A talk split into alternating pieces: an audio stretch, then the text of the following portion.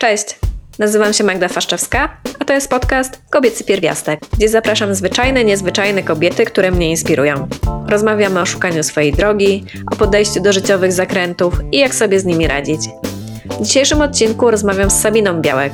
Sabina jest projektantką doświadczeń, współzałożycielką Fundacji Planeta Kreatorów i członkinią zarządu oraz dyrektorką do spraw badań i projektowania doświadczeń Fundacji KIDS, która łączy siły, by tworzyć szpitale przyszłości. Brzmi inspirująco i czasochłonnie, prawda? Z naszej rozmowy dowiecie się, czy założenie fundacji jest trudne, skąd Sabina bierze czas i energię do działania, jak ma się praca na etacie do działań w fundacjach i co daje jej każda z tych działalności, ale też jak Sabina radzi sobie z przeciwnościami. Zaczynajmy!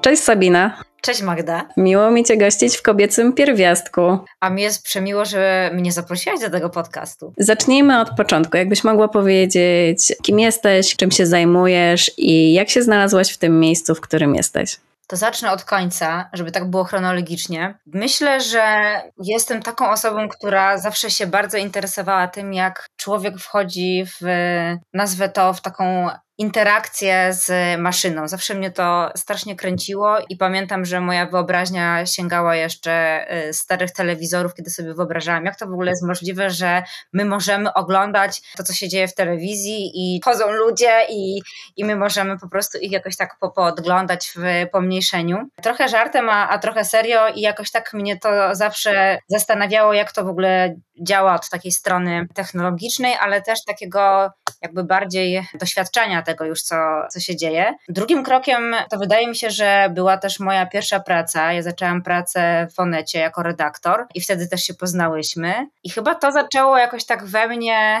e, budować taką chęć wiedzy, jak w ogóle podawać treści użytkownikom, żeby to było dla nich ciekawe, żeby ich to gdzieś tam bardziej angażowało. I z biegiem czasu jakoś tak zaczęłam też trochę w, e, odbiegać w inną stronę, e, jeśli chodzi o branżę. Już te media mnie tak przestały interesować i pamiętam, że stałam e, w kuchni z moją przyjaciółką w pracy i mówię, że Ala, jeśli ja nie będę robiła czegoś takiego, co faktycznie może wpływać na zmianę świata, to ja oszaleję. I to było jakoś tak po prostu, ja tak mocno pamiętam tą historię, pamiętam dokładnie, gdzie stałyśmy wtedy. I chyba to był taki pierwszy punkt, że zaczęłam myśleć o tym, że gdzieś tam chcę, żeby moja praca miała faktycznie wpływ na ludzi, na wpływ na to, jak w ogóle będzie wyglądał świat. I podświadomie chyba do tego zmierzałam. Potem przewinęłam się jeszcze przez jedne media, drugie media, ale gdzieś tak cały czas czułam jakiś taki niedosyt, cały czas miałam takie poczucie, że mogę więcej i że chcę tak bardziej jakościowo podchodzić do pracy. I dojrzewałam też do tego, że e, praca była dla mnie na tyle ważna, że nie chciałam żeby to była taka praca, po prostu praca odtwórcza, praca, która też nie wymaga ode mnie za dużo.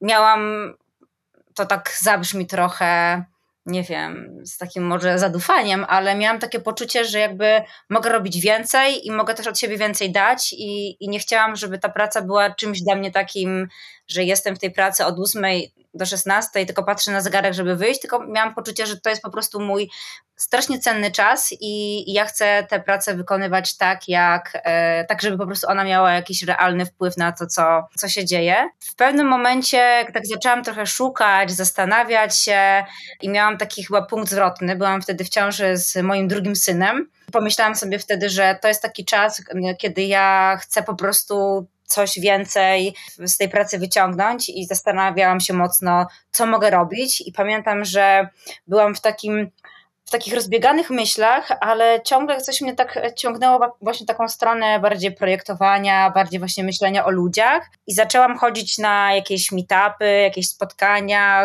kursy, TEDy i tak dalej. No i dojrzałam do tego, że, że po prostu poszłam na studia związane z projektowaniem. Kończyłam projektowanie. No i oto jestem po prostu projektantem doświadczeń. Pracuję teraz w, w NetGuru, a w międzyczasie jeszcze zaczęłam działać w dwóch fundacjach, w tym jedną założyłam. Ja właśnie chciałam z Tobą porozmawiać o tych dwóch nogach, bo trochę mam wrażenie, że one się jakoś wiążą. Może zacznijmy od fundacji, bo powiedziałeś, zaczęłam działać w fundacjach. Może dlatego, że przez długi czas nie znałam ludzi, którzy kryją się za fundacjami. Jawią mi się jako takie magiczne miejsce, gdzie trzeba mieć jakieś super moce, żeby w ogóle się zaangażować. Jak w ogóle się stało, że zaangażowałaś się w te fundacje? Zacznę od pierwszej fundacji, e, od tej fundacji, którą założyłam razem z Agatą. Poznałyśmy się z Agatą kiedyś na lodach i zaczęłyśmy rozmawiać właśnie o, o naszych doświadczeniach związanych z pracą i o tym, że tak mocno też e, zaczęłyśmy myśleć o tym, że chcemy, żeby nasze dzieciaki miały fajną przyszłość, żeby też się uczyły w ciekawy sposób i pamiętam, że obie byłyśmy trochę przerażone tym systemem edukacyjnym, w który za chwilę miały wkroczyć nasze dzieci. I Agata wtedy, e, pamiętam, mówi, słuchaj, jest taka e, fundacja w, w Holandii, weź sobie pooglądaj, może, może po prostu będzie, zrobimy coś, co, co w jakiś sposób będzie mogło być częścią tej fundacji, zainspirujemy się nimi. No i tak zaczęłyśmy trochę o tym rozmawiać. I Agata później pojechała do, do Amsterdamu porozmawiać z tymi dziewczynami i, i zadzwoniła do mnie stamtąd i mówi tak, Sabina, po prostu to jest moment, kiedy my musimy to, to, o czym gadałyśmy przez tyle czasu, musimy to po prostu przekształcić w jakąś organizację. I wróciła do Polski i po prostu spotkałyśmy się całą noc, pisałyśmy statut fundacji. Następnego dnia poszliśmy do notariusza i po prostu założyłyśmy fundację Planeta Kreatorów. I jakby no, głównym takim, główną taką naszą misją jest to, żeby budować świadomość wśród dzieciaków, e, z jakimi problemami my na co dzień się mierzymy, budować w nich taką odpowiedzialność społeczną, ale żeby trochę sobie ułatwić pracę, to wzięłyśmy na, na tapetę cele, 17 celów zrównoważonego rozwoju i to jest przedmiotem naszych warsztatów z dzieciakami. E, w związku z tym, że e, obie jesteśmy projektantkami, po prostu skorzystałyśmy z metod, które, w których pracujemy na co dzień i, i dzieciaki właśnie metodą design thinking rozwiązują problemy zrównoważonego rozwoju. Inspirujemy je też do tego, aby wykorzystywały technologię, bo bo też wierzymy, że technologia, jeśli będzie w etyczny sposób wykorzystana, to może e, wiele procesów usprawnić, zautomatyzować, odciążyć ludzi, po prostu zwyczajnie pomóc, a z drugiej strony dać dzieciom takie poczucie sprawczości i takie poczucie, że ja jako dziecko również mogę mieć wpływ na otaczający mnie świat, chcę być świadomy tego, co się dzieje, chcę być odpowiedzialny, nie chcę być takim pasywnym, trochę takim pasożytem planety, tylko chcę również zadbać o to i, i chcę też inspirować innych. To wszystko, co tu powiedziałam, składa się na, na właśnie naszą działalność e, w planecie kreatorów i działamy właśnie przed chwilą, rozmawiałyśmy i w zasadzie za chwilę minie 4 lata. I tak, Fundacja to jest e, faktycznie taki twór, który może wydawać się czymś takim, gdzie są ludzie z pasją i tak dalej, i tak jest, ale z drugiej strony to jest też gro takiej po prostu ciężkie charówy, bo ty musisz zadbać o pieniądze na jakieś projekty, musisz przekonać ludzi do, do swojego pomysłu i to faktycznie zabiera nam e, sporo czasu, ale statystycznie, jakby podchodząc do tematu fundacji, w zasadzie powinno nas już nie być, bo większość fundacji upada po dwóch latach działalności, bo gdzieś ta taka idea, która na początku przyświeca e, założycielom jest na tyle wielka i na tyle e, angażuje ludzi, że mają taki etap wow, a potem po prostu tak lecą, lecą w dół, jak widzą, że mają bardzo dużo kłód pod nogi i i myślę, że Polska nie jest wdzięcznym krajem, jeśli chodzi o, e, o działanie fundacji, ale z drugiej strony, jeśli się przetrwa magiczne 5 lat, to potem już, już jest tylko lepiej. Ja mam tutaj dużo pytań, ale powiedz, czy miałyście jakieś wcześniej doświadczenie albo znajomych, którzy zakładali fundację? Bo pomysł rozumiem, pojawiła się pomiędzy wami dwoma synergia, miałyście jakieś wzorce, potem spotkanie, które w ogóle dało pewnie więcej siły a potem usiadłyście i napisałyście statut, tak? Tak, wiesz co, w ogóle z nikim się nie konsultowałyśmy wtedy, po prostu musiałyśmy to zrobić bardzo szybko, dlatego że pojawił się mm, konkurs na grant. Chyba termin wtedy ubiegał na złożenie wniosku, a musiałyśmy mieć jakąś osobowość prawną, więc musiałyśmy to zrobić bardzo szybko. Jedyne z czego skorzystałyśmy to z portalu ngo.pl, gdzie generalnie masz odpowiedzi na większość pytań, które, które powinny dotyczyć e, założycieli fundacji, więc to był nasz jedyny support taki merytoryczny. A, a potem raczej na, na podstawie prób i błędów. Ja też myślę, że jestem takim człowiekiem, że ja nie znoszę czytać żadnych instrukcji i dowiadywać się, jak coś zrobić, tylko wolę po prostu albo gdzieś szybko zadzwonić i z kimś to przegadać, e, albo po prostu sama próbować i, i testować. Więc absolutnie nie miałyśmy żadnego tutaj Angela, jeśli chodzi o to, jak prowadzić e, fundację. Myślę, że się po prostu trochę rzuciłyśmy na głęboką wodę, ale jakoś to idzie i, i, z różnymi oczywiście takimi powiedziałabym procesami sinusoidalnymi, czasem jest dobrze, czasem jest gorzej, ale niesamowite jest to, jaki dostajemy też pozytywny feedback i jakich mamy też ludzi, którzy nas wspierają. I gdzieś tam przykład profesor Bolesław Rok, który dla mnie jest guru w Polsce zrównoważonego rozwoju i to jest człowiek, który po prostu sam nas znalazł, e, sam nas nominował do rankingu startupów pozytywnego wpływu. My w tym rankingu cały czas jesteśmy, mimo że też nie mamy jakiegoś super z nim kontaktu e, cały czas, ale bardzo nam kibicuje i, i też bierze udział we wszystkich naszych eventach, które e, organizujemy. Więc to jest cudowne wiedzieć, że, że po prostu ludzie z tak zwanej branży widzą cię i, i wspierają twoje inicjatywy. Wspomniałaś o 17 celach zrównoważ zrównoważonego rozwoju. Co wchodzi w te cele? Cele zrównoważonego rozwoju to jest lista takich wyzwań, przed którymi stoi e, cały świat i te cele są doprecyzowane w formie tych 17 punktów, które są rozwijane jakby o, o takie wzmocnienie, wzbogacenie tych wyzwań. I to są kwestie związane między innymi z wpływem jakby na całe działanie planety. Można to podzielić na części, które są związane, nie wiem, stricte z klimatem, typu na przykład, nie wiem, wyzwania związane z wodą i jeśli my bierzemy sobie taki temat na warsztaty z dzieciakami, to wtedy na pierwszym etapie, kiedy ich trochę wdrażamy w ten temat, mówimy o tym, jakie problemy e, są związane z wodą, czyli na przykład susza, brudna woda, brak w ogóle wody, a z drugiej strony tsunami, powodzie i tak dalej. Poprzez jakieś takie problemy społeczne, typu, nie wiem, dostęp do opieki zdrowotnej, edukacja. Ostatnio na Designatonie, ponieważ raz do roku organizujemy taki duży globalny event i wtedy w około 40 państwach na całym świecie dzieciaki zajmują się tym samym problemem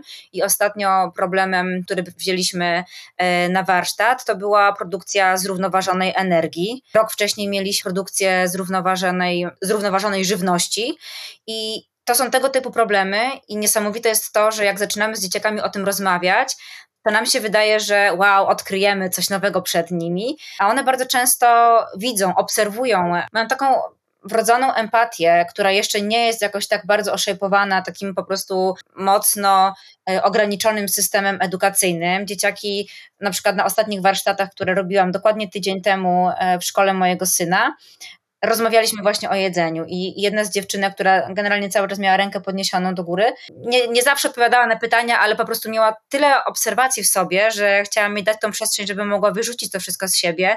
I ona mówi, że była w Berlinie, że widziała um, bardzo dużo bezdomnych, że ci bezdomni nie mieli jedzenia, że ci bezdomni mieszkali w namiotach i że ona by chciała strasznie im pomóc, więc jakby jak słyszę dziecko, które mówi o tym, widzi, że jest taki problem i mówi, że chciałaby pomóc i że ma na to już jakiś tam pomysł, to y, aż mi się raduje serce, że właśnie taka młodzież zaczyna być już takimi trochę projektantami świata. Nie chcę mówić przyszłości, bo te problemy dotyczą nas teraz i, i trochę śmieję się z tego, że wszyscy mówimy, że to są kompetencje przyszłości, że musimy projektować przyszłość, bo po prostu my musimy projektować świat, w którym my teraz żyjemy, żeby e, zahamować tą destrukcję planety. Niemniej właśnie uważam, że właśnie praca z dzieciakami jest super otwierająca też i ja z tego też czerpię wielkie korzyści, dlatego że widzę, jak dzieciaki kreatywnie podchodzą podchodzą do rozwiązań, że w zasadzie dla nich nie ma rzeczy niemożliwych i oni po prostu czasem odlatują.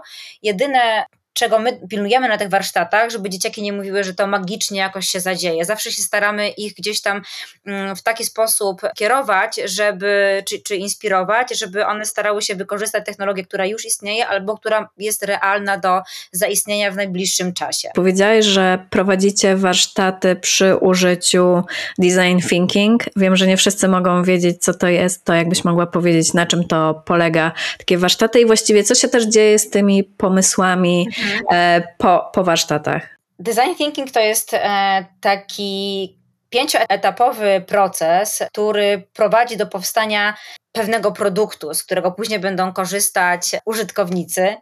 Wiem, że to brzmi tak książkowo trochę i tak formalnie, ale przenosząc to jakby na, na współpracę z, z dzieciakami, Zaczynamy od empatii, czyli zaczynamy od tego, żeby dzieciaki zrozumiały, jaki jest problem, żeby też wiedziały, kogo dotyczy ten problem. I w momencie, kiedy one już są w stanie jakby zrozumieć i też e, wybrać sobie ten konkretny problem, czyli, czyli tak zwane wyzwanie projektowe, zaczynają wtedy pogłębiać to. I same sobie zadają pytania, kogo dokładnie dotyczy ten problem, jak możemy e, ten problem rozwiązać, co jeszcze więcej możemy o tym problemie powiedzieć, gdzie on występuje najczęściej. I wtedy dochodzimy do generowania pomysłów, czyli dochodzimy do takiego etapu, że dzieci zaczynają mówić, a może, może rozwiązaniem na tym będzie to i to, a może tutaj zastosujemy jeszcze taką technologię, a może to będzie działać tak, że na baterię słoneczną będzie się rozpędzać silnik, a może tutaj asystent głosowy jeszcze jeszcze doda, usprawni jakby działanie tego i osoby, które nie mogą na przykład obsługiwać smartfona, mogą to e, komendą głosową obsłużyć. I dzieciaki wtedy wchodzą w taką fazę właśnie generowania pomysłów, jak to może wyglądać. I potem rysują, czyli, czyli zaczynają już jakby konkretyzować tą swoją ideę. Najpierw, najpierw na papierze, żeby było trochę łatwiej, ale żeby też e, mogły sobie jeszcze na tym etapie wprowadzić jakieś zmiany, a potem to, co narysują, prototypują. I, i do tego prototypowania, do, do jakby przenoszenia tej, e, tej wersji z kartki na, na model 3D, wykorzystujemy mm, materiały recyklingowe, jakieś butelki plastikowe, kartony po mleku, podpudełka po jajkach, generalnie co kto może przynieść, co jesteśmy w stanie reużyć. I wtedy jest taki moment, że my wyciągamy taką naszą magiczną e, skrzynkę z elektroniką, żeby te prototypy przekształcić w takie właśnie interaktywne e, wynalazki, a z drugiej strony, żeby właśnie te dzieciaki zachęcać do tego, żeby myślały o tym, że technologia może tutaj zastąpić wiele procesów. I wtedy dzieciaki, my tam zawsze robimy im taki etap, że pokazujemy, jak to działa, jak połączyć e, diodę z baterią, jak włącznik e, zadziałać, jak włączyć alarm i tak dalej. Ale dzieciaki są tak niesamowicie już, e, wydaje mi się, świadome tej technologii, nawet tej elektroniki, że one po prostu biorą, łączą i, i, tyle, i to się dzieje. I jedyne, czego potrzebują, to mówią, czy może mi tu pani pootrzymać, ja to muszę skleić. Więc wtedy czujemy się tak trochę, okej, okay, działajcie, nie, nie stopujemy was tutaj w żaden sposób. Dzieciaki budują te prototypy, a potem, e, co jest myślę dla nich fajne i takie budujące, pokazują prototypy przed publicznością. Mówią, co zaprojektowały, na jaki, pro, na jaki problem odpowiedziały, jak to działa, komu to będzie pomagać. I zazwyczaj właśnie na tą część taką prezentacyjną zapraszamy gości, osoby związane ze zrównoważonym rozwojem, z innowacjami, z edukacją też. I, i dzieciaki wchodzą w rolę takich potencjalnych młodych startupowców, którzy stoją przed potencjalnym inwestorem i mają taki trochę pitch deck, taką po prostu krótką prezentację, którą mają y, zachęcić e, inwestora do tego, żeby zainwestował w to ich rozwiązanie.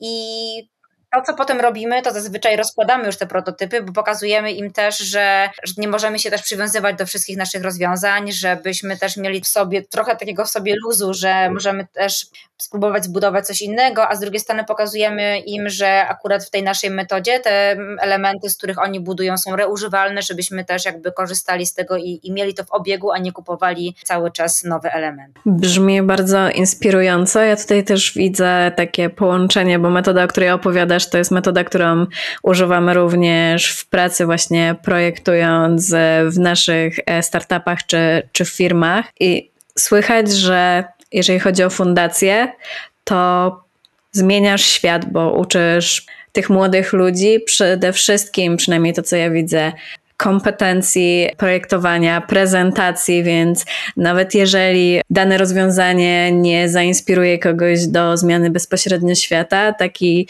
e, człowiek e, może potem iść w świat i stwarzać mnóstwo takich prototypów i któryś na pewno zmieni. Bo szczerze powiedziawszy, ja się zastanawiałam, bo powiedziałaś nam tylko wyłącznie o jednej z fundacji, w której działasz, a o drugiej może porozmawiamy za momencik, ale to znaczy, że masz dwie fundacje. Jak sama powiedziałaś, fundacja to nie tylko wyłącznie prowadzenie warsztatów, ale też zdobywanie funduszy, prawdopodobnie jakaś administracja, więc wydaje się, że jest to olbrzymia inwestycja czasowa i się zastanawiałam, jak ty to wszystko łączysz, że masz czas i na pracę, i na fundację. Wiesz co, czasem jest e, trudno i czasem myślę sobie, Boże, chciałabym się kiedyś wyspać, ale z drugiej strony chyba jestem takim niespokojnym duchem, że lubię działać i, i lubię też widzieć efekty swojej pracy. Więc zdarza mi się zarywać noce, chociaż staram się teraz jednak dbać też o to, żeby jednak wyrównywać te, te braki snu. Natomiast to jest tak, Madzia, że jak zaczynasz jakby czymś się zajmować i czujesz, że to cię napędza, że to ci daje wiatr w żagle, to jakaś dodatkowa godzina w nocy nie jest wielkim obciążeniem. I, i faktycznie jest tak, że zdarza mi się przesiedzieć e, dłużej jednej nocy, żeby, nie wiem, napisać jakiś wniosek albo zaprojektować jakieś kolejne warsztaty, ale wszystko jakby w ostateczności widzę, że ma duży sens. I to napędza, i to powoduje, że faktycznie chce mi się robić, że chce mi się też dobrze zorganizować. Oczywiście gdzieś w całym tym takim e, planie dnia są dzieci, generalnie rodzina, ale myślę sobie, że taka dobra organizacja i gdzieś tam wyważenie tego jest osiągalne. Ja nigdy też nie pracuję, jak dzieci są w domu i tak właśnie też z nimi ostatnio rozmawiałam. To jest taka moja osobista tutaj część, właśnie uświadomiłam sobie, że jak dzieci są w domu, to my nawet fizycznie nie jesteśmy w stanie robić nic takiego zawodowego, bo my też bardzo dużo rozmawiamy z dzieciakami i one gdzieś tam cały czas są i chyba nigdy nie było takiego czasu, że one się jakoś tak w stu procentach zamykają w pokoju i same sobą zajmują, tylko zawsze gdzieś tam po prostu się kręcą i nawet nie jestem w stanie się przy nich skupić, żeby, żeby coś zrobić.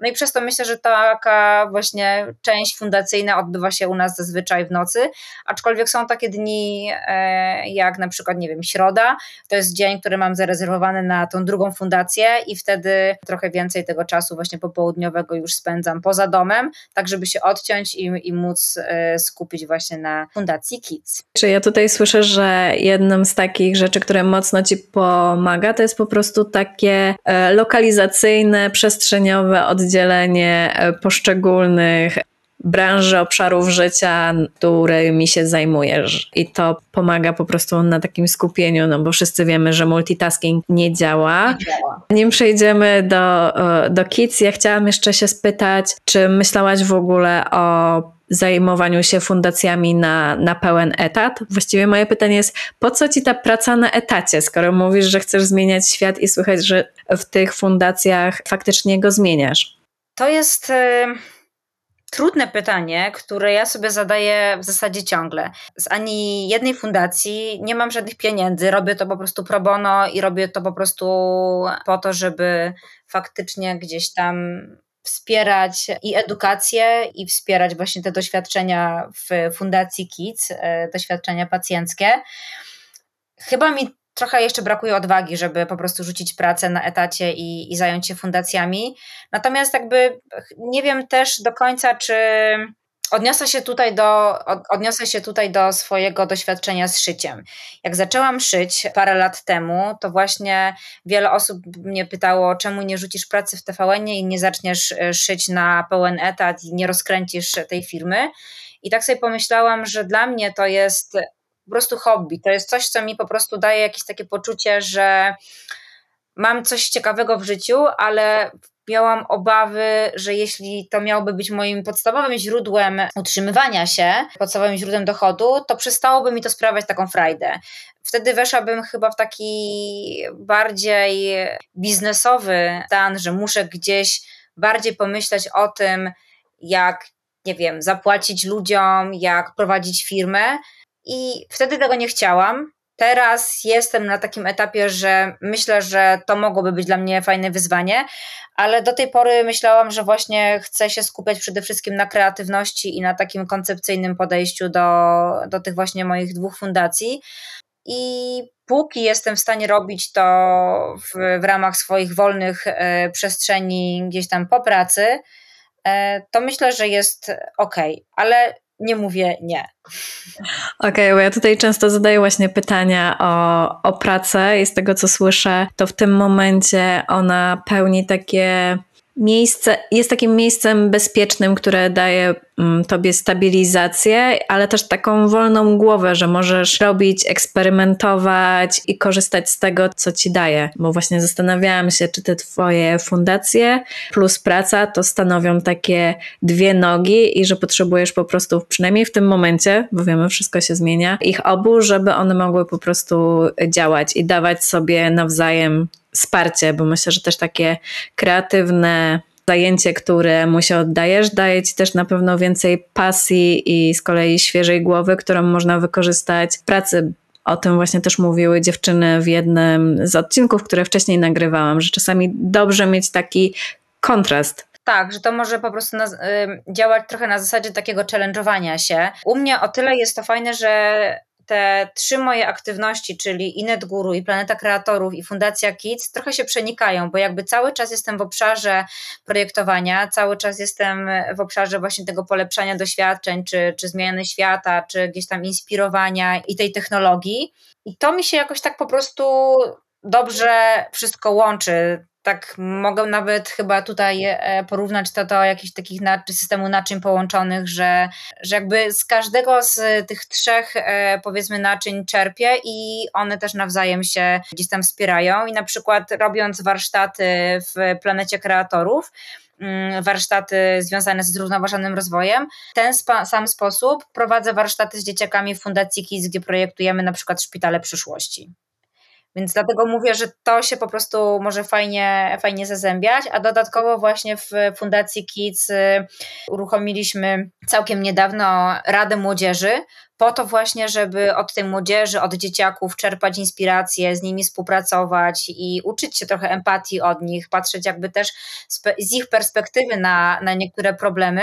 Dlatego jest to dla mnie to są po prostu dla mnie takie organizacje, które gdzieś tam e, się, tak jak powiedziałaś, fajnie wspierają. Tak byś mogła powiedzieć z kolei, jak zaczęła się Twoja historia w Fundacji Kids i czym Ty się tam zajmujesz? To było bardzo proste, ponieważ mój znajomy, zresztą sąsiad e, z góry, pewnego dnia wysłał mi linkę i mówi: Musisz to przeczytać. A ja wtedy kończyłam jakiś projekt i mówię, że przeczytam to, jak po prostu oddam ten projekt. I pamiętam, że była sobota, jakoś tak północ mniej więcej. Ja otworzyłam tego linka. To był Business Insider i tam był wywiad z Tomkiem Rudolfem, z założycielem e, Kidsów. I pamiętam wtedy myślałam sobie, Boże, dlaczego ja dopiero teraz to przeczytałam? Jest północ, jest sobota, jest weekend, ludzie śpią, ale wysłałam do niego wiadomość wtedy o tej północy i on mi od razu odpisał. Umówiliśmy się na, na poniedziałek na spotkanie. No i w zasadzie po prostu weszłam do fundacji od po prostu po, po pierwszym spotkaniu z Tomkiem. Ale powiedz, co ty napisałaś? E, że bardzo chcę się zaangażować w fundację, że, że po prostu jestem zafascynowana pomysłem i wierzę, że swoimi kompetencjami mogę im tutaj pomóc. Patrząc właśnie z perspektywy projektanta i, i researchera, e, wtedy jeszcze bardziej. No i po prostu zaczęliśmy rozmawiać um, o tym, co możemy robić. W zasadzie to nie była żadna rekrutacja, tylko po prostu spotkaliśmy się i zaczęliśmy mówić o tym, jakby w którym projekcie mogę wziąć udział, co mogę, co mogę zrobić. I wtedy robiliśmy takie duże badanie właśnie takiego szpitalnego doświadczenia, e, które przeprowadzaliśmy w Centrum Zdrowia Dziecka w Warszawie i badaliśmy i lekarzy, i ogólnie cały personel medyczny w szpitalu. Rozmawialiśmy z rodzicami, organizowaliśmy warsztaty z nimi, ale też z dzieciakami. Ja pamiętam, że właśnie wtedy to był jeden z pierwszych warsztatów takie z projektowania szpitala przyszłości i to było niesamowite, bo jedna z grup, bo to też jest ważne, że dzieciaki pracują w grupach u nas na warsztatach, a to jest jedna też z tak zwanych e, kompetencji XXI wieku, żeby gdzieś tam też myśleć o, o współpracy w grupie. I pamiętam, że jedna z grup właśnie tych dzieciaków zaprojektowała aplikację, która miałaby pomagać rodzicom i dzieciakom też e, nawigować się po szpitalu, przemieszczać się po szpitalu, i, a równolegle zespół dorosłych ludzi, projektantów, deweloperów właśnie pracował nad podobną aplikacją i tutaj nie było żadnego porozumienia między nimi, absolutnie. I po prostu dzieciaki zaprojektowały de facto prawie taką samą aplikację, troszkę bardziej rozwiniętą. To, to ich MVP było troszkę bardziej rozbudowane w stosunku do tego, co, co my wydaliśmy, ale jakby była zaobserwowana potrzeba, była doprecyzowana grupa, było dokładnie e, rozrysowane, jak to ma działać, no i był stworzony też prototyp z notyfikacjami. Pamiętam, że tam się zapalały jakieś żarówki. No, no dzieciaki generalnie po prostu zaprojektowały aplikację dla pacjenta, która ma pomagać e, w chodzeniu po szpitalu. I to są takie momenty, że, że jakby cały czas gdzieś tam do mnie dociera i mnie uświadamia, że nie możemy dzieci wykluczyć w ogóle z, z etapu projektowania, bo one są po prostu niesamowicie e, świetnymi obserwatorami i też są kreatywne, a dzięki temu też mają taką po prostu moc e, w sobie, że, że wierzą też, że jakby są w stanie takie rozwiązanie gdzieś tam w przyszłości przenieść na, na realny produkt. To podsumowując, ja w tym, co mówisz, przede wszystkim słyszę to, że jeżeli czujemy, że mamy jakieś kompetencje i widzimy, że ktoś ich potrzebuje, to wystarcza tyle, albo aż tyle, żeby po prostu napisać do kogoś: Hej, jestem, i można się po prostu zaangażować. I bardzo mnie inspiruje właśnie to, w jaki sposób tak z łatwością podchodzisz do tego, jak ja mogę zmienić świat. Po prostu wystarcza z kolei, ok, ktoś robi coś fajnego, jak ja mogę coś takiego zrobić i robisz. I to się po prostu dzieje, i potem można posłuchać o, o takich fantastycznych badaniach, researchu. Totalnie wiem, o czym mówisz, bo, bo też czasami prowadzę warsztaty z dzieciakami i za każdym razem jestem totalnie zaskoczona tym, jak ogromną wiedzę mają. Świadomość zarówno społeczna, polityczna, technologii, to wszystko jest, ale też często słychać takie niewysłuchanie. Ostatnio brałam właśnie udział w takich warsztatach, gdzie nastolatki mówiły: No tak, my tutaj się uczymy debaty oksfordzkiej, uczymy się jak argumentować, a rodzice nas zupełnie nie wysłuchują, tylko mówią: I tak masz zrobić to i to, więc, więc po co to wszystko? Więc myślę, że takie warsztaty, które się organizuje i po prostu pokazuje, że dorośli, poważni ludzie przychodzą, żeby zebrać inspiracje, pomysły do tego, jak można coś zmienić, albo że właśnie okazuje się, że ktoś robi dokładnie taką aplikację i to się dzieje, pokazuje, że po prostu prostu wszyscy powinniśmy być włączeni w te projekty zmieniania świata, naszego otoczenia. Dokładnie tak. Jak mówiłaś właśnie o tej debacie oksfordzkiej i o tym, że z drugiej strony rodzice nie słuchają dzieci, to ja mam takich kilka swoich ulubionych cytatów Korczaka i właśnie w tym momencie myślę, że bardzo będzie pasował taki cytat. Korczak powiedział, że e, mówiłem nie do dzieci, a z dziećmi mówiłem. I to właśnie podkreśla to, że dziecko dla mnie, dla nas wszystkich powinno być takim po prostu partnerem do rozmowy. On ma swoje potrzeby, swoje obserwacje. Generalnie jest po prostu jednostką, która żyje i, i funkcjonuje w świecie, więc e, absolutnie e, nie uważam, że to jest ktoś, z kim nie powinniśmy rozmawiać. I u mnie w domu bardzo dużo się rozmawia z dziećmi. Czasem mam ochotę sobie strzelić w głowę, jak po prostu wchodzimy na jakieś trudniejsze tematy i gdzieś tam muszę się bardzo gimnastykować, żeby odpowiedzieć, ale wydaje mi się, że to wszystko rezonuje i ja jestem przedumna z mojego syna Juliana, który ma takie poczucie też, e, no myślę, że trochę jest spaczony tą współpracą ze mną, e, że, że właśnie on widzi takie rzeczy. I pamiętam niedawno była taka sytuacja, bo też uczę go dawania feedbacku, e, żeby on po prostu nie tłumił w sobie swoich emocji, tylko żeby o tym też mówił. I słuchaj, zrobiłam to tak trochę off the record, zrobiłam pierwsze w swoim życiu drożdżowe rogaliki rogaliki z serem i to było spełnienie mojego marzenia z dzieciństwa, bo gdzieś je kiedyś jadłam, nie pamiętam gdzie i po prostu pragnęłam takie jeść. I nigdy nie kupiłam tak dobrych i skończyłam je piec e, o północy, zjadłam ich pięć w nocy chyba, po prostu byłam tak podekscytowana i następnego dnia dałam dzieciom i mówię Julian, no i jak, jak, no i jak, dobre? A, a Julian mówi, że no wiesz co, tak mi średnio smakują. A mój mąż mówi: Julia, mama się tak napracowała, robiła do północy, e, powiedz jej coś miłego. A on mówi, że to było takie szczere. Mama mnie zawsze uczy tego, żeby po prostu mówić szczerze o tym. E, I dlaczego mam jej nie mówić szczerze? Ja byłem dla niej miły. Ja doceniam, że ona, że ona je zrobiła, ale wolałbym, żeby zrobiła z wiśniami. Więc, więc dla mnie to było takie żaden przytyk. Dla mnie to było po prostu coś, co mnie tego utwierdziło, że po prostu ma własne zdanie gość i że też pilnuje własnych potrzeb. No i tego też się staramy przekazywać dzieciakom. To też się staramy przekazywać dzieciakom, żeby po prostu mówiły o tym. Oczywiście myślę, że sztuką jest mówienie tego w taki sposób, żeby kogoś nie urazić ale z drugiej strony myślę, że też nie powinniśmy jakoś bardzo przesadzać. Ja zdecydowanie jestem za otwartą rozmową i w jakichkolwiek um, rozmowach, czy ze szkołą, czy nie wiem, z jakimkolwiek szpitalem i tak dalej, no to przede wszystkim też stawiam na taką transparencję w komunikacji. Dużo jest tutaj entuzjazmu, radości z tego właśnie, co się dzieje, a się zastanawiałam, bo sama wspomniałaś o tym, że przy fundacji to są górki i dołki, zresztą nie tylko w fundacji, więc chciałam Cię spytać tak generalnie w życiu, jak sobie radzisz z tym, że jednak są te dołki i co Ci pomaga się z nich odbić, żeby jednak no na przykład przetrwać te pierwsze dwa lata w fundacji? Wiesz co, to jest tak, że jak ja widzę, że coś nie idzie, to ja mam takie poczucie wtedy, że muszę coś robić i ja tego nie odkładam, nie pozostawiam tego na za chwilę, a może po prostu się samo wyklaruję. Ja jestem takim typem, że lubię sobie różne scenariusze rozpisać, żeby po prostu w pewnym momencie wiedzieć, po który scenariusz mam sięgnąć.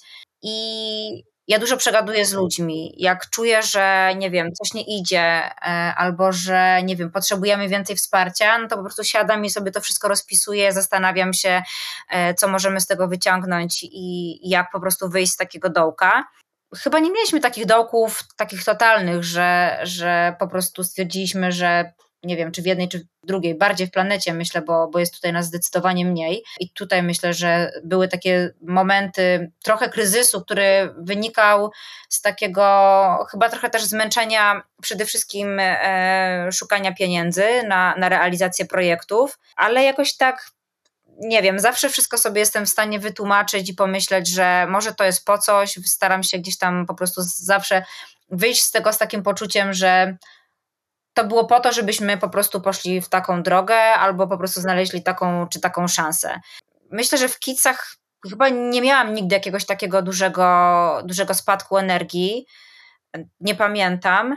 Po prostu też y, ludzie, z którymi pracujesz i jakby ta świadomość, że faktycznie możesz mieć wpływ na to, jak to dziecko w szpitalu się poczuje, czy ten rodzic, czy lekarz, e, bo my tam zajmujemy się jakby wszystkimi powiedzmy aktorami tego, tego szpitala, daje ci tak niesamowity kop energii, że nie myślisz nawet o tym, że, że coś jest złe. Ty raczej myślisz, że okej, okay, nie wiem, nie udało się teraz, ale to jest po prostu punkt do pójścia w inną stronę, nie? I jakby nie myślę o tym, że to jest jakiś taki dołek nie, i sytuacja nie do rozwiązania, tylko myślę sobie, okej, okay, po prostu może powinniśmy byli to zrobić inaczej, wyciągamy z tego lekcję i absolutnie nie myślimy, Boże, coś nam się nie udało, w ogóle katastrofa. Nie, nie, nie to nie jest to myślenie. Generalnie też w Fundacji KIS mamy taką bardziej pozytywną narrację i e, jeśli robimy jakieś badania i widzimy, że w szpitalach nie jest zbyt dobrze, myślę, że wszyscy, całe społeczeństwo e, wie, jaka,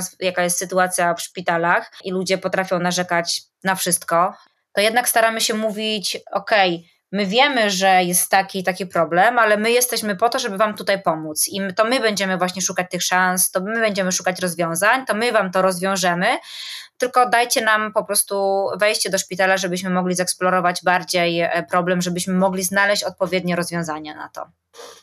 Ale też ludzie, którzy przychodzą do nas do, do kiców, to są ludzie, którzy chcą coś robić dobrego, chcą mieć wpływ i mają ogromną energię. I wydaje mi się, że też jak się łączą ludzie, którzy mają dużo energii, to ta energia jest jeszcze większa i taka samonapędzająca się znajduję takie trzy, cztery elementy, o których mówisz. Jedno to jest taka twoja elastyczność i nieupieranie się przy jednej ścieżce, co pomaga w radzeniu sobie z przeciwnościami. Drugie no to właśnie ludzie i że można od nich zaczerpnąć tej energii, ale też mówisz o synergii, która się pojawia po prostu jak się pracuje w zespole ale też słyszę o tym, że wyniki, to co wychodzi z, z warsztatów czy, czy z researchu, to jest coś, czego bierzesz kopa. Ok, mamy taką taką sprawczość. Ta sprawczość się pojawiła zarówno przy ludziach, e, jak i wynikach, ale po prostu takie poczucie sprawczości sprawia, że łatwiej jest iść do przodu. Zdecydowanie tak. Jak widzisz, że masz wpływ na coś, jak widzisz też, że rozwiązanie, które ty zaprojektowałeś, faktycznie e, ludziom pomaga, zwyczajnie pomaga, no to masz taki po prostu takie przemyślenie, kurde, no czego chcieć więcej? Po prostu jesteś w dobrym miejscu, robisz dobre rzeczy i po prostu widzisz, że to też wpływa jakby na, e, na doświadczenia innych. Bardzo, bardzo do mnie przemawia twoja, twoja energia i mogłybyśmy tak rozmawiać jeszcze dużo, dużo dłużej. Ja zadałam, myślę, że jakąś jedną trzecią pytań e, do ciebie, ale czas nam się trochę kończy, więc pora przejść do sekcji z polecankami. Czy masz jakąś książkę, film, z którym chciałabyś się podzielić z słuchaczami? Jasne, nie mam filmu, nie mam serialu, bo totalnie nic nie oglądam, ponieważ ciągle pokutuje we mnie takie poczucie, że to jest niestety trochę strata czasu. Dałam się wciągnąć w dwa seriale w ostatnim czasie, ale obejrzałam je szybko. E, zarywając dwa weekendy. Natomiast Ostatnio bardzo, bardzo, bardzo mocno interesuję się tym, jak jest zaprojektowane miasto. I to trochę wynika z tego, że my tutaj rodzinnie się zastanawialiśmy nad tym, y, czy się przeprowadzać gdzieś na wieś, mieć domek, piękny ogród i taki slow life. Ale ja jakieś miałam taki cały czas takie poczucie, że ja tak nie, nie do końca widzę się na tej wsi, w tym pięknym ogrodzie i zaczęłam strasznie dużo czytać o miastach. I wtedy stwierdziłam e, po przeczytaniu kilku książek, że absolutnie się z miasta nie wyprowadzam. E, miasto jest dla mnie idealne, ponieważ ja czerpię inspirację po prostu z mieszkania w mieście, z obserwowania ludzi, z tej dynamiki, z tej właśnie organizacji życia w mieście. I książkę, którą chciałabym polecić, to jest książka napisana przez nowojorską komisarz do spraw transportu, Sadik Khan. To jest książka pod tytułem Walka o ulicę, jak odzyskać miasto dla ludzi. Kobieta przez kilka lat swojego życia wprowadzała zmiany mające na celu usprawnianie Nowego Jorku pod kątem właśnie człowieka. Miasto, które było zaprojektowane totalnie pod samochody i i to jeszcze pod właśnie bogatych właścicieli e, tych samochodów, było dla niej czymś, z czym ona chciała walczyć. Chciała wprowadzić właśnie taki aspekt człowieka w tym mieście i zrobiła gro analiz, masę projektów, które właśnie miały zoptymalizować to życie człowieka na Manhattanie, czyli na takiej ikonicznej e, nowojorskiej e, dzielnicy.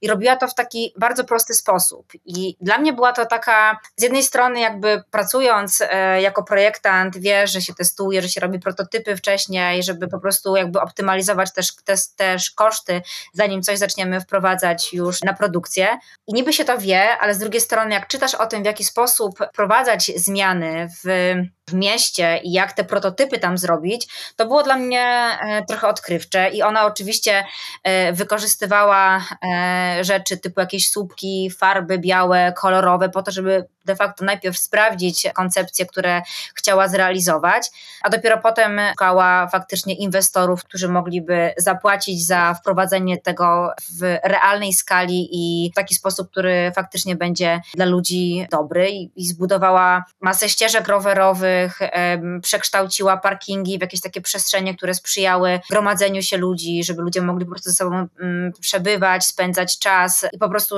ze sobą być. I właśnie pokazała taką ludzką twarz miasta, żebyśmy nie zapominali o tym, że to miasto po prostu jest dla nas, a nie, e, a nie dla samochodów i żebyśmy po prostu czuli się w nim dobrze. Także to jest książka, którą na pewno bardzo bym chciała polecić i mam ze sobą jeszcze dwie książki, które również traktują o tym, jak, jak miasta są projektowane, jakie są dobre praktyki. To jest książka The Ideal City i druga książka to jest Soft City, i to są właśnie dwie książki, które mówią o tym, jakie praktyki są w miastach gdzieś, no i częściej na, na zachodzie, które my możemy sobie przenieść e, na, nasze polskie środowisko. O doświadczeniach w Nowym Jorku czytałam kiedyś i faktycznie były bardzo, bardzo inspirujące. Zresztą chyba w Krakowie było wykorzystane potem, żeby utworzyć strefę bez parkowania na, na Kazimierzu. Pamiętam, że wtedy chyba przynajmniej w jakimś artykule odwoływali się do jej prototypowania, gdzie wyłączyła z użytku jakiś przestrzeń i oczywiście też były protesty, że całkowicie się załamie handel, a było dokładnie, dokładnie na, na odwrót. I pamiętam, Tak. że potem w Krakowie mieliśmy chyba na zielono pomalowane e, obszary, gdzie nie można było parkować. Więc dziękuję Ci bardzo za te polecenia. Jeszcze chyba była książka, tylko strasznie gruba, ale podobno bardzo fajna, Miasta Szczęśliwe. Tak, tak. Mam ją e, na liście książek do przeczytania, oczywiście, zdecydowanie tak.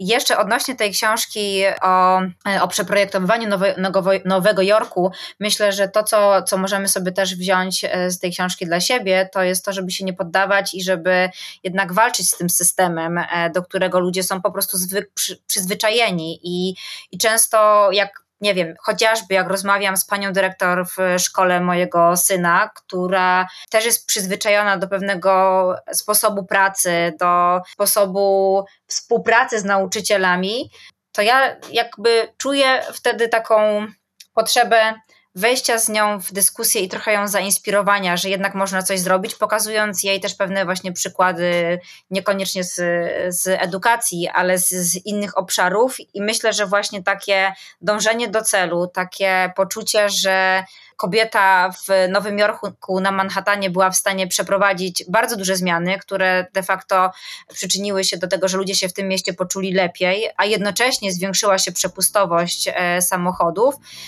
no jest takim po prostu znakiem, że nie poddawaj się, tylko po prostu walcz, prototypuj, wprowadzaj i nie myśl o tym, że system macie tutaj ograniczać. I myślę, że na tym skończymy. Bardzo Ci dziękuję za, za rozmowę. Ja też bardzo dziękuję i super Madzia było pogadać z Tobą. Dzięki, cześć. Cześć, dzięki. I to by było tyle na dziś. Mam nadzieję, że tak jak ja kończycie zainspirowani historią Sabiny. Ja z dzisiejszej rozmowy biorę przede wszystkim dla siebie to, że każdy może zmieniać świat. Musimy się tylko zastanowić, jakie umiejętności mamy, co chcemy zmienić i zacząć działać. Jeśli interesuje Cię temat zmieniania świata, to polecam Ci też odcinek 14 z Agnieszką Dukat-Pokrywą. Rozmawiamy tam, jak można dbać o planetę, dbając o swój ogród i swoją ziemię. Wszystkie linki i notatki z podcastu znajdziecie na www.kobiecypierwiastek.pl. Jeśli się Wam spodobało, podajcie dalej i oczywiście zasubskrybujcie się tam, gdzie słuchacie podcastów, albo wpadnijcie na Instagram. Do usłyszenia!